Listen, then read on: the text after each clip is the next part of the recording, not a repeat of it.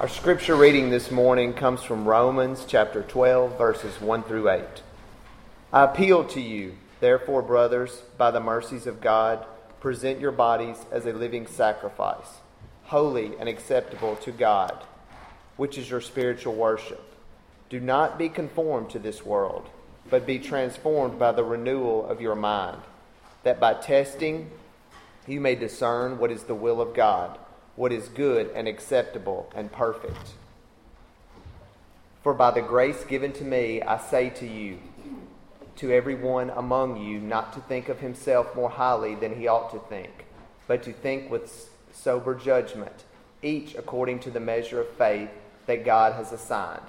For as in one body we have many members, and the members do not all have the same functions, so we, though many, are one in body of in Christ, and individually members one of another.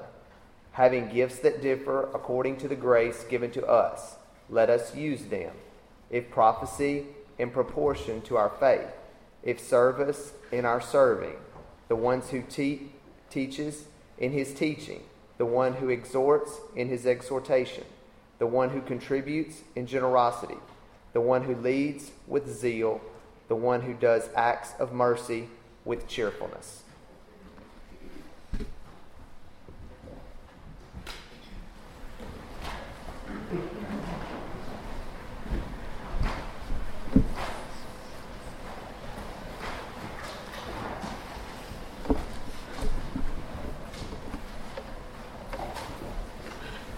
We might need to get larger towels if the worship committee.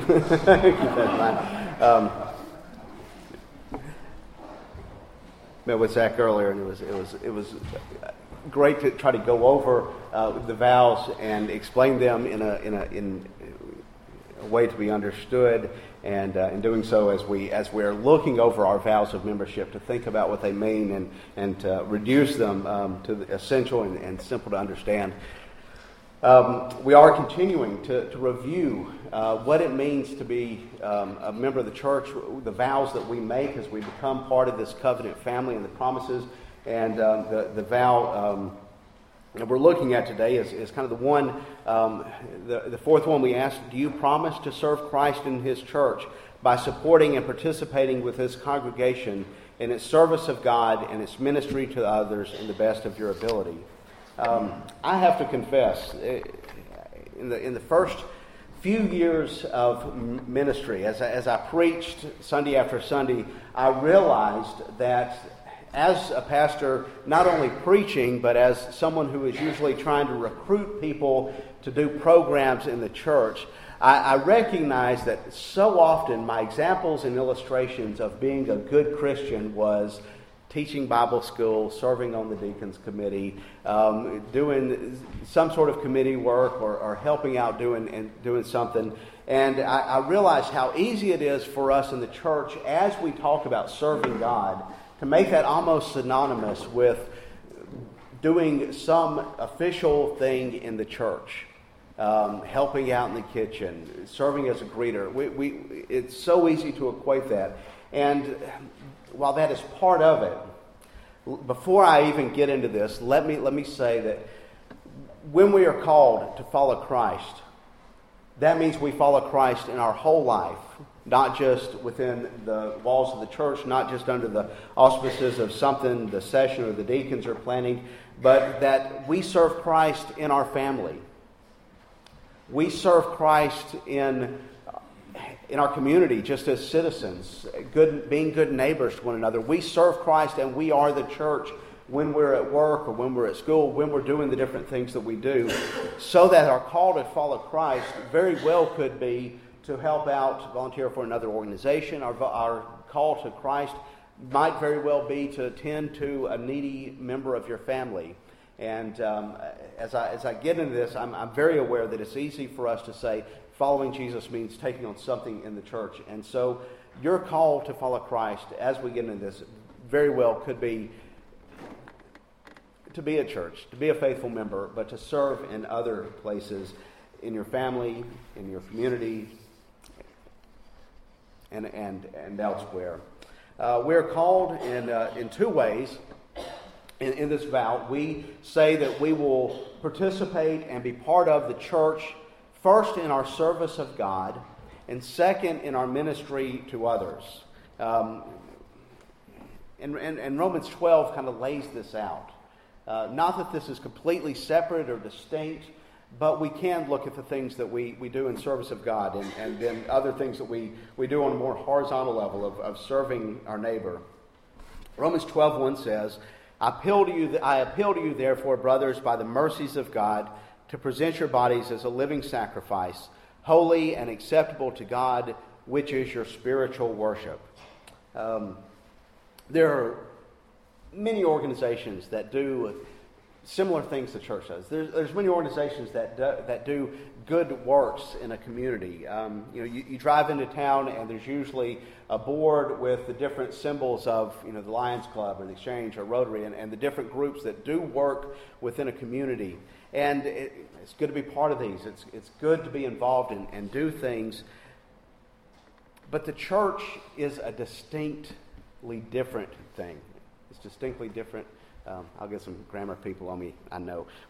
The church is a, it's a different animal altogether. It's not just that we come together to do good works. We are the church of the living God. It's not that we uh, do good deeds and we get together and pray and, and, and, and things like that. It's that we are fundamentally a different, a different organization altogether.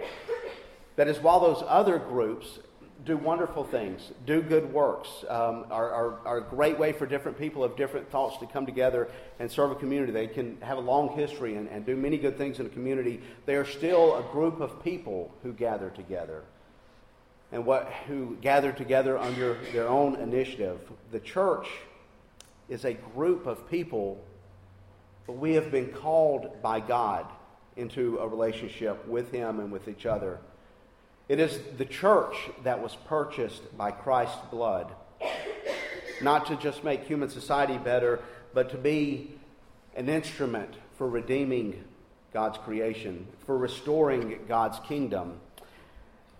And fundamentally, what is different and distinct about us, though we might do good deeds like the Red Cross, we might be there partnering in doing work with other groups, is that we alone have been entrusted with the proclamation of the Word and the administration of the sacraments, the means by which Christ presents himself and presents the gospel to the world. That is, while we might be doing many good things, we are unique, even apart from other, you know, kind of parachurch things like the Gideons or something. We are the ones who gather to praise God, to proclaim the gospel, to baptize, to celebrate the Lord's Supper, to remember that we fundamentally are God's people, that we are here at His call and because He purchased us. And so the bedrock of our promise to participate is a promise to participate on the Lord's Day in corporate worship with each other. Romans 12:1 present yourself as a living sacrifice um, certainly includes more than being in worship certainly includes much more than coming together on the Lord's day. But by no means does it mean anything less. The very foundation of our ministry as a church is that we come together and we remember who we are and we hear the gospel and we, we see the gospel presented to us so that we are nurtured to go back and proclaim Him through word and deed and, and to do our work as Christians, as citizens, and as members of families, and as in our career and in our studies. The bedrock is that we are a worshiping community. T.S. Eliot said, Where there is no worship, there can be no true community. And where there is no community, there can be no true worship. The two are tied together. And so uh, I want to say a few words fundamentally about our worship together, our, our life of worship together. Um,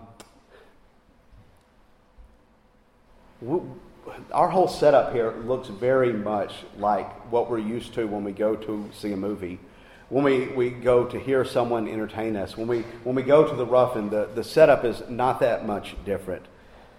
And so it's very easy for us to look at what we do here on Sunday mornings under the same eyes that, and the same view that we tend to view other ways that we are entertained. and we're used to being entertained. We demand to be entertained. We are constantly entertained. Our, our, our question that we are constantly asking ourselves is Am I at this moment happy? We're so used to having a screen in front of our face. Um, someone walked in on me in the office. I had my phone and my iPad and the computer in the background. We, we have screens in front of us all the time. We put screens in our minivans so the kids um, can be entertained, and thank God for whoever thought of that. I'm not going against it, but we are used to magazines on our treadmills. I can't run if I don't have, we have the television on, in front of the treadmill.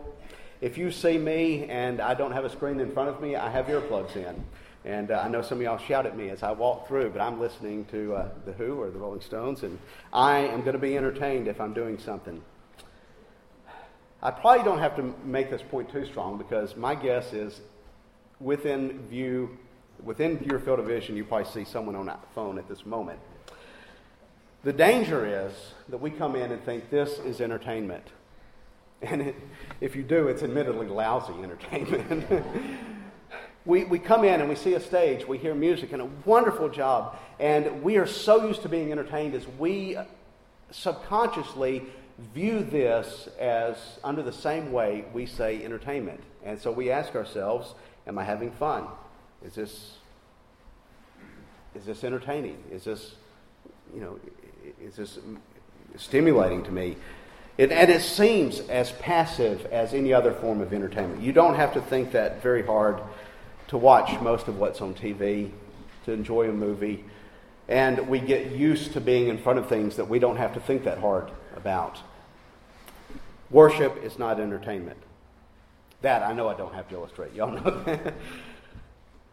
How would it change if every time you came into worship you remembered that worship is not entertainment? How would it change if you remembered that the foundational service of God is your worship on the Lord's day? If you think about this not in terms of is this going to be fun, but is this a place for me not to receive something, but to offer up my spiritual worship? This is the time the church gathers as a church, not just as individuals, but as a body to offer up our sacrifice, to hear that transforming world word that keeps us from being conformed to the world. I want to say a few things of what it might be that if we remind ourselves is this is the foundational way we offer up our bodies as living sacrifice. Number one is attendance might be a little bit different. If you view this as something you come to consume, you're going to find something much more interesting. I know it. But if it's your service to God, there's nowhere where else you can hear God's word as a community and see the sacraments and offer yourself up with your brothers and sisters for the mutual edification and building up of the body. Whatever takes place. I mean, you, if this is something to consume, you don't need much of it. If this is something to consume and, or to entertain or kind of stimulate, uh, you'll find something better. And I want to say that those things reveal your priorities. If you are about worshiping God, if you are about offering yourself up in service to God, you will see that being with your brothers and sisters is the top priority for the Lord today.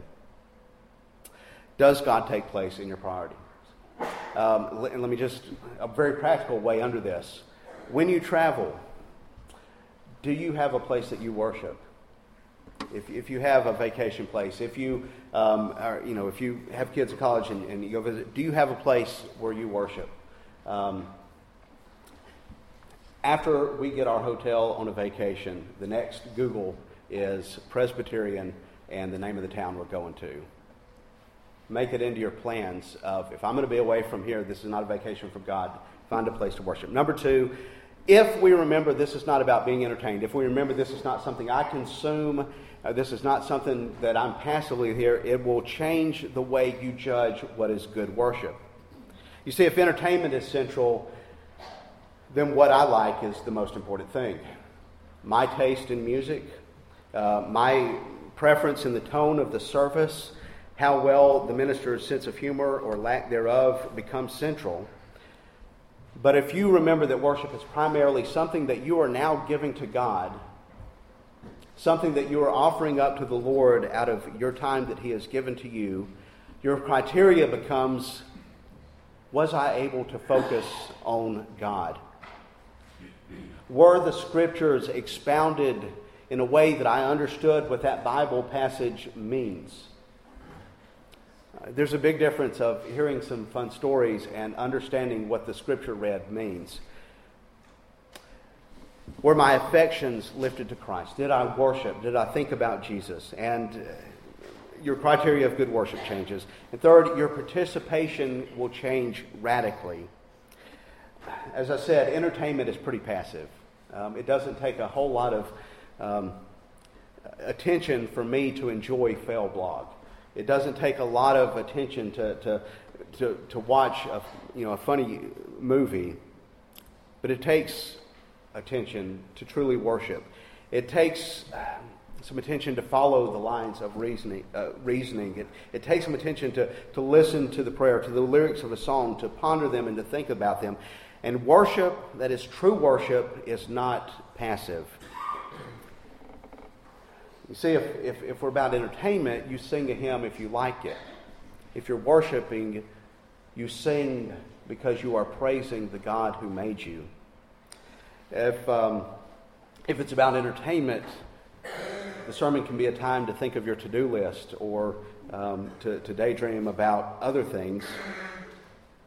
If it's truly worship and given, it's to be attentive to the scriptures the scriptures and the explanation of the scriptures. If this is something passive, if it's something entertainment, as we are praying, it's a time to drift off and, and think about what's for lunch. Um, but if it's true worship, as you pray, you think of your own prayers. You add to those. You follow the prayers uh, so that you truly can say amen with the prayers that are being offered. When we worship, we offer ourselves as living sacrifices. When we worship, we are fulfilling our vow of what it means to offer our service of God. But we also offer ourselves in ministry to others. And Romans 12, 3 and following talks about um, the different gifts that are given to the body. It talks about how we as a body are, are, are, are, different people and we have different measures of grace that are given to us. And that if you teach, you should do so well. If you, if you have resources to give, be generous. If you um, can serve someone else, if you encourage someone else, do that zealously. And it lists all these. And while that certainly, like our worship, you know, can mean many more things, at very basic, it means our life together and our service to one another um, should be marked by gracious giving and service and commitment to each other as well as people outside the walls of this church. Um, we present ourselves as living sacrifices in offering ourselves in service to one another. Um, you know this. You know that as we come, we commit ourselves to time, to serving, to giving of our resources. And, and so I want to ask a, a, few questions to help you think about how do I truly do this? How do I truly offer my time to, to greet? How do I truly offer my gifts in, in singing? How do I truly participate in the life of the church in a way that's God pleasing? There are ways that we can try to serve the church because we want our way. There's ways we can try to give to the church because we're trying to make a bargain with God. There's ways that we can try to serve the church and that all that we're doing is filling our own needs.